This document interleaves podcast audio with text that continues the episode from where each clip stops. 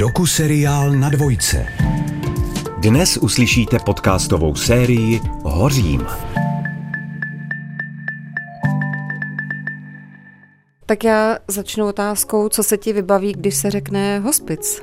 První mi naskočí asi taková emoce, příjemná. Naskočí mi pocit blízkosti, pocit světla, naděje. Tam cítím ten život. Jak pečovat a nevyhořet. Hořím. Podcastová série Simony Bagarové na dvojce.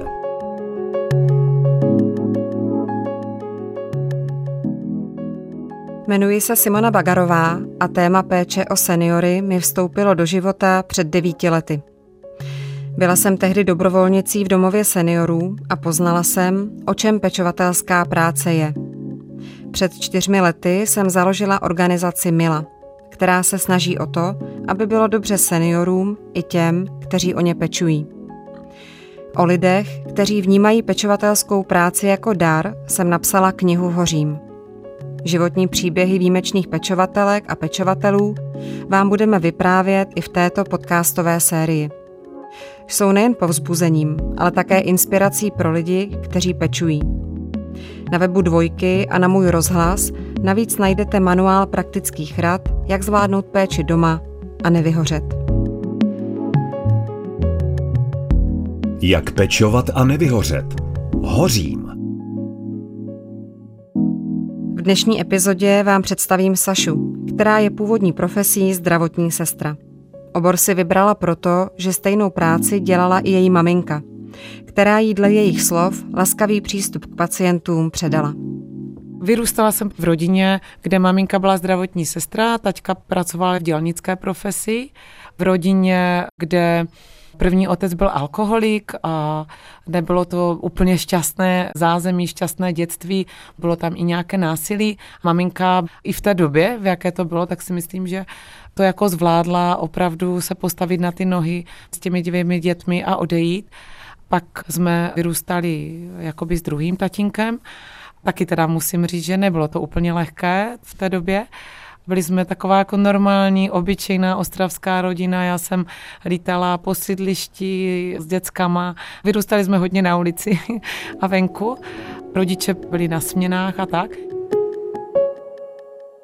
Co jsem hodně vnímala, tu maminku, že chodí do práce někde, kde je potřebná. Chodila jsem i za ní.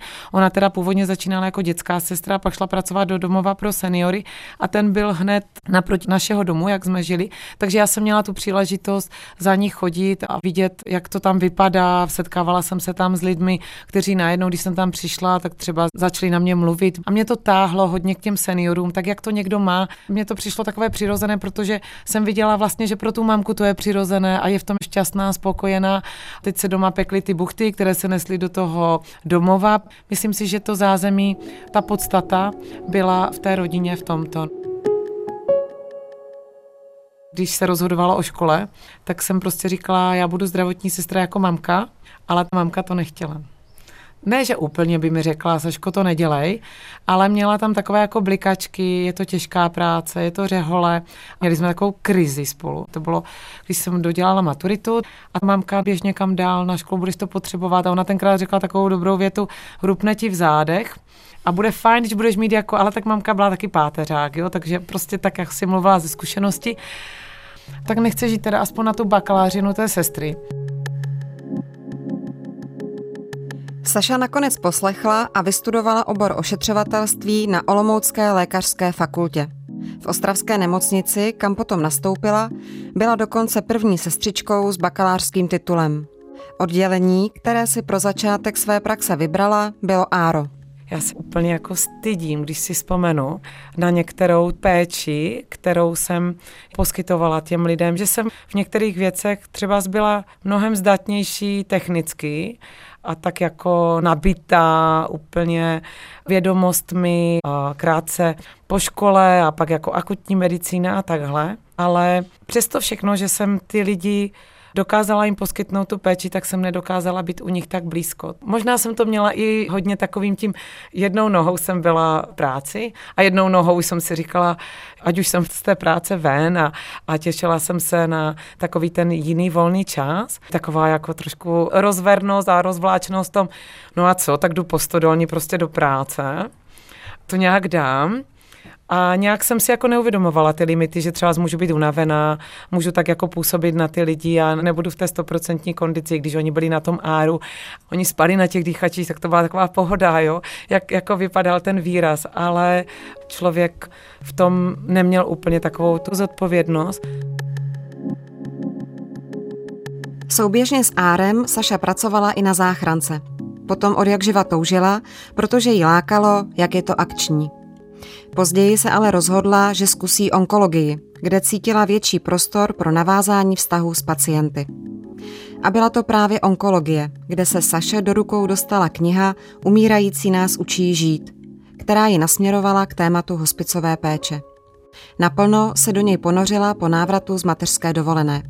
Nastoupila jako zdravotní sestra do hospice, který pro ní nebyl jen dalším zdravotnickým zařízením, ale něčím mnohem víc že to není jenom to místo, ale že to je myšlenka a že to má určitý přesah, že to znamená, že ten člověk není sám, že nebude trpět a bude o něho postaráno důstojně. Mám to spojené s tím, že není důležité jít do hospice, ale pečovat s hospicem. A to můžeme nést tu myšlenku každý v sobě. Dnes už je to 15 let, co Saša v Ostravském hospici pracuje. A na pacienty, které za ty roky potkala, vzpomíná často a ráda. Pamatuje si dokonce i jednu z prvních pacientek, která ji chytla za srdce. Petra byla v té době, já bych řekla vlastně stejně stará, plus minus. Nám bylo přes 30, co tam tak jako rezonovalo, že měla stejně staré dítě jako já, chlapce, a byla tady poměrně dlouho v hospici. My jsme si potykali, to je taky vlastně první pacient, s kterým jsem si potykala, protože jsme byli stejně staré a navíc ona už pak v tom svém stavu to tak brala, že když za ní přišla stejně stará holka, tak někoho jsem mi možná i připomínala, takže mi tak jako řekla ahoj a mě to tam naskočilo hned přirozeně. Petra byla pro mě v tu chvíli takovém to zastavení, že jdeme pečovat citlivě, nějakým způsobem se jí snažíme naplnit každý ten den, aby tady prožívala život prostě co nejkvalitněji ale ona trpěla nádorem na mozku a projevovalo se to tak, že ztrácela paměť, občas eh, vlastně tam nastupovala už i dezorientace a my jsme se k některým informacím úplně jako nemohli dostat. A když jsem k tím přišla, tak to nebylo takové jako ahoj Peti, tak co chceš mít na sobě a ona třeba s těm otázkám už úplně jako nerozuměla.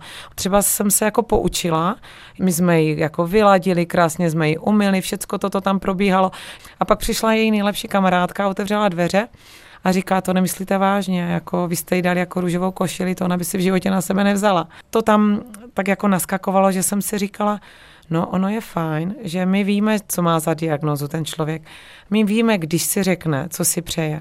Ale když úplně jako ho neznáme, tak je dobré se zeptat příbuzných, anebo minimálně včas toho člověka, kdo je jako člověk, jaké malé radosti, jaké malé maličkosti do toho života potřebuje, aby když vejdu do toho pokoje, abych se nestarala jenom o toho pacienta, ale přímo konkrétně o tu Petru.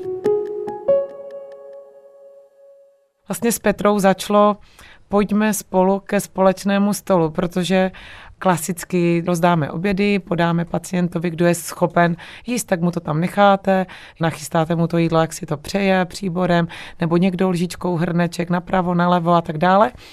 No ale u té Petry, možná to vyslovila zrovna ona, nevím, a řekla jako, a nedáš si se mnou? Jsem řekla, tak proč ne? Proč bych měla obědvat já někde v kutlochu sester, tak si snídám ten oběd. A já jsem si tenkrát donesla jídlo, měla jsem lososa, tak jsem mi to položila, běžela jsem jí pro jídlo, které se tady uvařilo. No a když jsem přišla, tak ona už se pustila do toho lososa a jak si ty věci nepamatovala, já jsem si donesla to risotto, tak on říká, je, to je super, co to máš? to bych nejedla. Jako. A tenkrát z těch maličkostí pak jako začalo takové pěti, jako co si dáš. Fakt máš chuť tady na to. I vlastně v tom jídle jsme se tak jako nějak zamýšleli možná nad tím, co jí udělá zrovna radost a řekli jsme třeba z rodině, ať jí donesou něco jejího konkrétního a tak. To mě dneska pomáhá díky té Petře. Teďka mám na starosti většinou lidi, kteří pečují o někoho doma. A dneska třeba, když se mě ta rodina ptá, prosím vás, naučte mě, jak té mamince to jídlo mám podávat, tak vždycky řeknu, nezapomeňte na to, že budete obědvat spolu. O malých radostech, které je důležité pacientům zprostředkovávat, mluví Saša často a ráda. Jsou to totiž právě každodenní drobnosti a rituály, které dávají člověku závislému na něčí péči pocit, že ještě pořád žije a je tím, kým se cítil být celý život. Zajímá mě, jak taková drobná radost může konkrétně vypadat.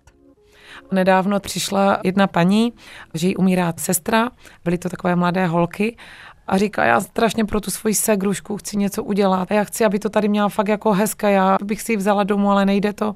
Měla nádor na mozku a nebyla úplně orientovaná. Ona už ani neví pořádně kam jde, ale já bych chtěla, abych, jako když tady přijde, aby tady měla něco tak svého, tak co jí tu můžu vzít. A já je říkám, víte co, tak nezapomeňte na tu její vůni a ať jí to v tom pokoji voní, to, co ona zná, tak a říkala jsem mi, a jak přijde, tak tady buďte s ní hned, jak ji přiveze sanitka, tak ať se ty dveře otevřou, tak ať ji tady čekáte, ona uvidí tu svoji známou tvář, minimálně bude ráda, že vstupuje do cizího, ale s blízkým.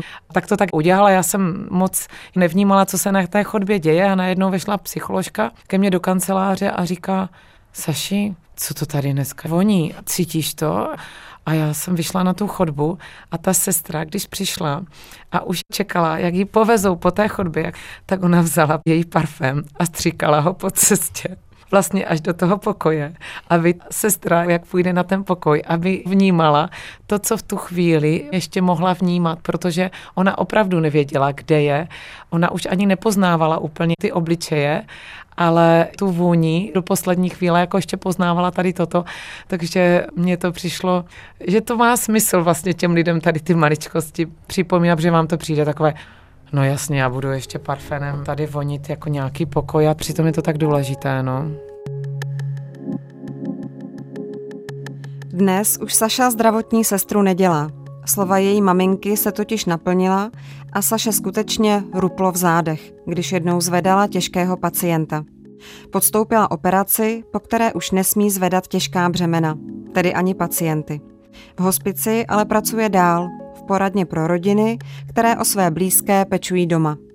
K profesi zdravotní sestry už se ani v budoucnu vrátit nemůže. Jsem si šáhla na to, co nemůžu a co teda můžu. A pak mě to proměňovalo v tom, co mi ta nemoc dává a jestli svým způsobem to není i nějaké privilegium poznat se v tom, jak to vlastně zvládám, protože jsem do té doby zažívala nějaké takové jako menší možná nemoci nebo zranění, ale tady v té době jsem zažila asi takovou jako největší zkušenost být opravdu nemocná, mít i ten status toho nemocného a být na té druhé straně. A někdy jsem zažívala u sebe takové to, ty jo, tak počká, tak jak se ti pacienti vlastně cítí? No vidíš, a tady to máš, Saško. A vzpomeň si na sebe, jak jsi jako myslela, že toto není důležité a jak moc to teďka potřebuješ. A vlastně mě ta nemoc dala to, že jsem na závěr jí poděkovala. O svůj zápal pro práci Saša ani po náročné rekonvalescenci nepřišla a pořád říká, že pro péči hoří. A i když jí to někdy pálí, vnímá prý v ohni také teplo a světlo, které se snaží předávat dál. Ale když hoří moc, její muž Petr se o ní bojí. Zajímá mě, jak vlastně její práci vnímá. Já myslím, že v tom taky zraje. Že tam je tak posun. Nevím, jestli je to jenom věkem a i těmi situacemi. Já jsem tu nastoupila před 15 lety a kolik nám v té době bylo a co jsme v té době prožívali a co jsme tak jako řešili. Takže samozřejmě, když dneska tak nějak nám stárnou rodiče nebo třeba zemřel blízký kamarád, tak eh, začalo se proměňovat vnímání toho, že ta Saška v té práci je třeba zdéle a hodně hoří, že najednou začal vnímat, ale vidět to potřeba. Vidě, já jsem na ní pišný, ale má tam jako ty blikačky a určitě se bojí v tom smyslu, že někdy je to on, co mi tak jako opatrně nastaví tu hranici, kde v tu chvíli mám být a pro koho. A třeba mi někdy řekne, ale i toto stačí a mám v tom takovou tu oporu, no. Takže tak. Saša má s Petrem dvě dospívající děti, Františka a Elišku. Oba se s tématem smrti setkávají od samého dětství. Když byli malé, vždycky se Saši po příchodu z práce ptali, jestli dneska někdo umřel. A když byla odpověď ano, přinesli jí do postele plišáka, aby jí nebylo smutno. Saša říká, že u obou svých dětí vnímá, že pro péči o druhé mají také předpoklady. A když byli menší, tak ji v práci i navštěvovali. Bylo takové období, kdy teda tady chodili a kdy jim to přišlo naprosto přirozené, pak eh, přestali chodit a dneska je to tak, nebavíme se na to téma. Jsem tam někdy taky v tom obsahu to tak jako zazní. Oni tam mají tu stopku, oni tam mají někdy ten strach a někdy tam vidím, že Mami, to není ale normální být tak často v té práci. A všechno pro charitu, mami, jo? Tak mají takové jako ty poznámky někdy, že si říkám, a co zatím vlastně je? Je to, že jim chybí nějaký čas? A nebo je tam i nějaká jako výčitka, No to je super, že jsi dneska takhle unavená. Ty to máš určitě z té práce. Jo, tak si taky jako pokládám ty otázky, že se třeba možná bojí, nebo že možná si sami jako kladou otázku, jestli je normální takhle pracovat. Pečovatelé pracují podobně jako zdravotníci na směny. V práci tráví dny i noci a být doma třeba na Vánoce není samozřejmé. Saše je dnes 44 let a čím dál tím víc vidí mezi pacienty lidi, kteří jsou jejími vrstevníky a často mají podobně velké děti jako ona. Zajímá mě, jestli se díky tomu víc zamýšlí i nad svou vlastní smrtelností.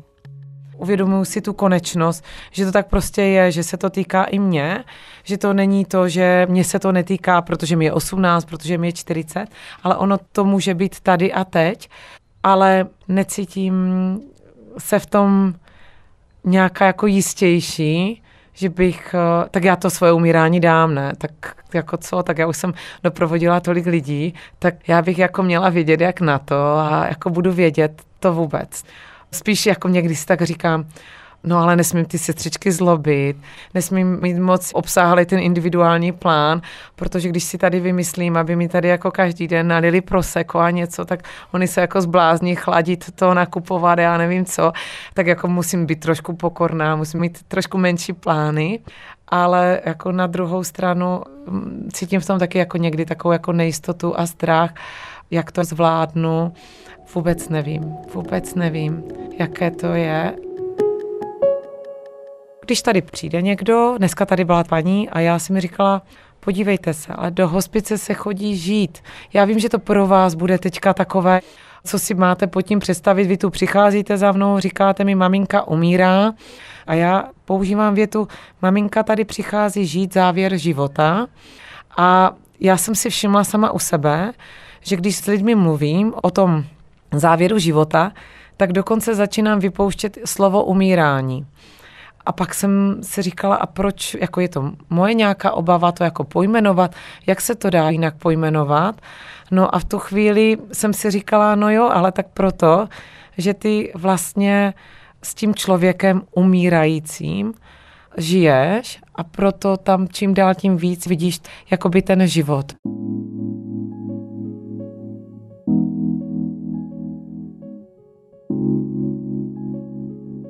Minulý týden jsem byla u jedné paní, kde jsem byla poslána s tím, že paní mají do hospice a poslali mě tam, Saško běží představit hospic, bude jí informace, ona má takové obavy, ona jde z domu a má tam zajištěnou službu, ale doma už to dlouho nepůjde a chtěla by se dozvědět víc. A když jsem k tím přišla, tak pro mě to bylo tak krásné zastavení. Já jsem jako se jí představila, řekla jsem že jsem Saša, že pracuji v hospici a že ji rozhodně nejdu přemlouvat, ať jde k nám umřít, protože jsme krásné zařízení, ale že jí přijdu říct o tom zařízení něco víc, co potřebuje vědět, aby získala informace a jistotu v tom, co teď chce, nebo za nějaký čas. A ona se tak na mě podívala a říká mi, já vám to řeknu na rovinu, já umírám poprvé já poprvé mám rakovinu a já prostě potřebuji vědět úplně všechno. Pro mě to úplně poprvé. Umíte si to představit? Většina lidí neví, jak hospic funguje a často ho vnímají třeba jako lepší nemocnici, jako místo, které je spojené se smutkem a odcházením. Jak ale Saša říká, je to především místo, kam se chodí žít závěr života. Nedávno tady byla jedna mladá žena, která, když přišla, tak eh, měla velké těžkosti fyzické. My jsme jí to sice se snažili jakoby mírnit, ale ona třeba přišla a říká, holky, mě už to nebaví, já fakt jako, já už to chci mít za sebou, já už prostě ty bolesti a, a tady všechny ty starosti, já už fakt jako nemůžu, já, já už to docela i přeju. A pak byl moment, kdy měla jako velké zhoršení a nebylo jí dobře a ten den tak nějak jako pocítila jako asi hodně velkou blízkost. Já si to ani neumím představit, ani. A fakt eh, jsem byla tak nějak u toho, že jsem si říkala, ty jo, jako co vlastně tak jako prožívá, že na to si fakt nešáhnu, protože to nevím. A ona najednou řekla, víte, jak jsem si přála, že už bych jako ráda odešla, tak říká, já jsem najednou pocítila, jak strašně chci žít. Jak vlastně vy jste a já to jako řeknu fakt jak ostravsky, vy jste úplně v pr***i a vy prostě už chcete a říkáte si, tak teď chcete umřít. A pak, když to přijde, a já jsem si říkala, ty jo, teď jsem úplně, tak jsem fakt nechtěla. Protože jsem ještě mladá. Já chci holky ještě žít. A v tu chvíli jsme jí řekli, my ti přejem pořád jako dotýkat se toho života i když jsme tu vlastně proto je doprovázet, ale my ti vlastně přejeme, a to než bychom někomu přáli tu smrt, to vůbec, ale tak, jak říkám, když přijde ten člověk a řekne, pojďte se se mnou pomodlit za to, abych už tam čel, až už mě tam vezme, no tak se s tím pomodlím, tak pane bože, tak už si tu Marušku vemte, veď už tam chce jít. Ale tady u této ženy jsme si říkali, pane bože, tak ať může ještě se dotýkat toho života, no. Ze Sašina vyprávění je poznat, že hospic je pro ně něčím víc než jenom místem, kam chodí do práce. Co je to, co jí hospic dává? Pro mě je to nejenom místo, ale i ta myšlenka a myslím si, že to nepatří ani jenom k tomu samotnému závěru života, ale že tu myšlenku při té péči, aby ten člověk nebyl sám, netrpěl, zacházelo se s ním důstojně, že že to se mi mnohdy vybaví i při běžném životě, když prostě řeším nějaké úplně obyčejné věci, tak si říkám, ty Saško, tak tam dej do toho hospic a bude to zase dobré.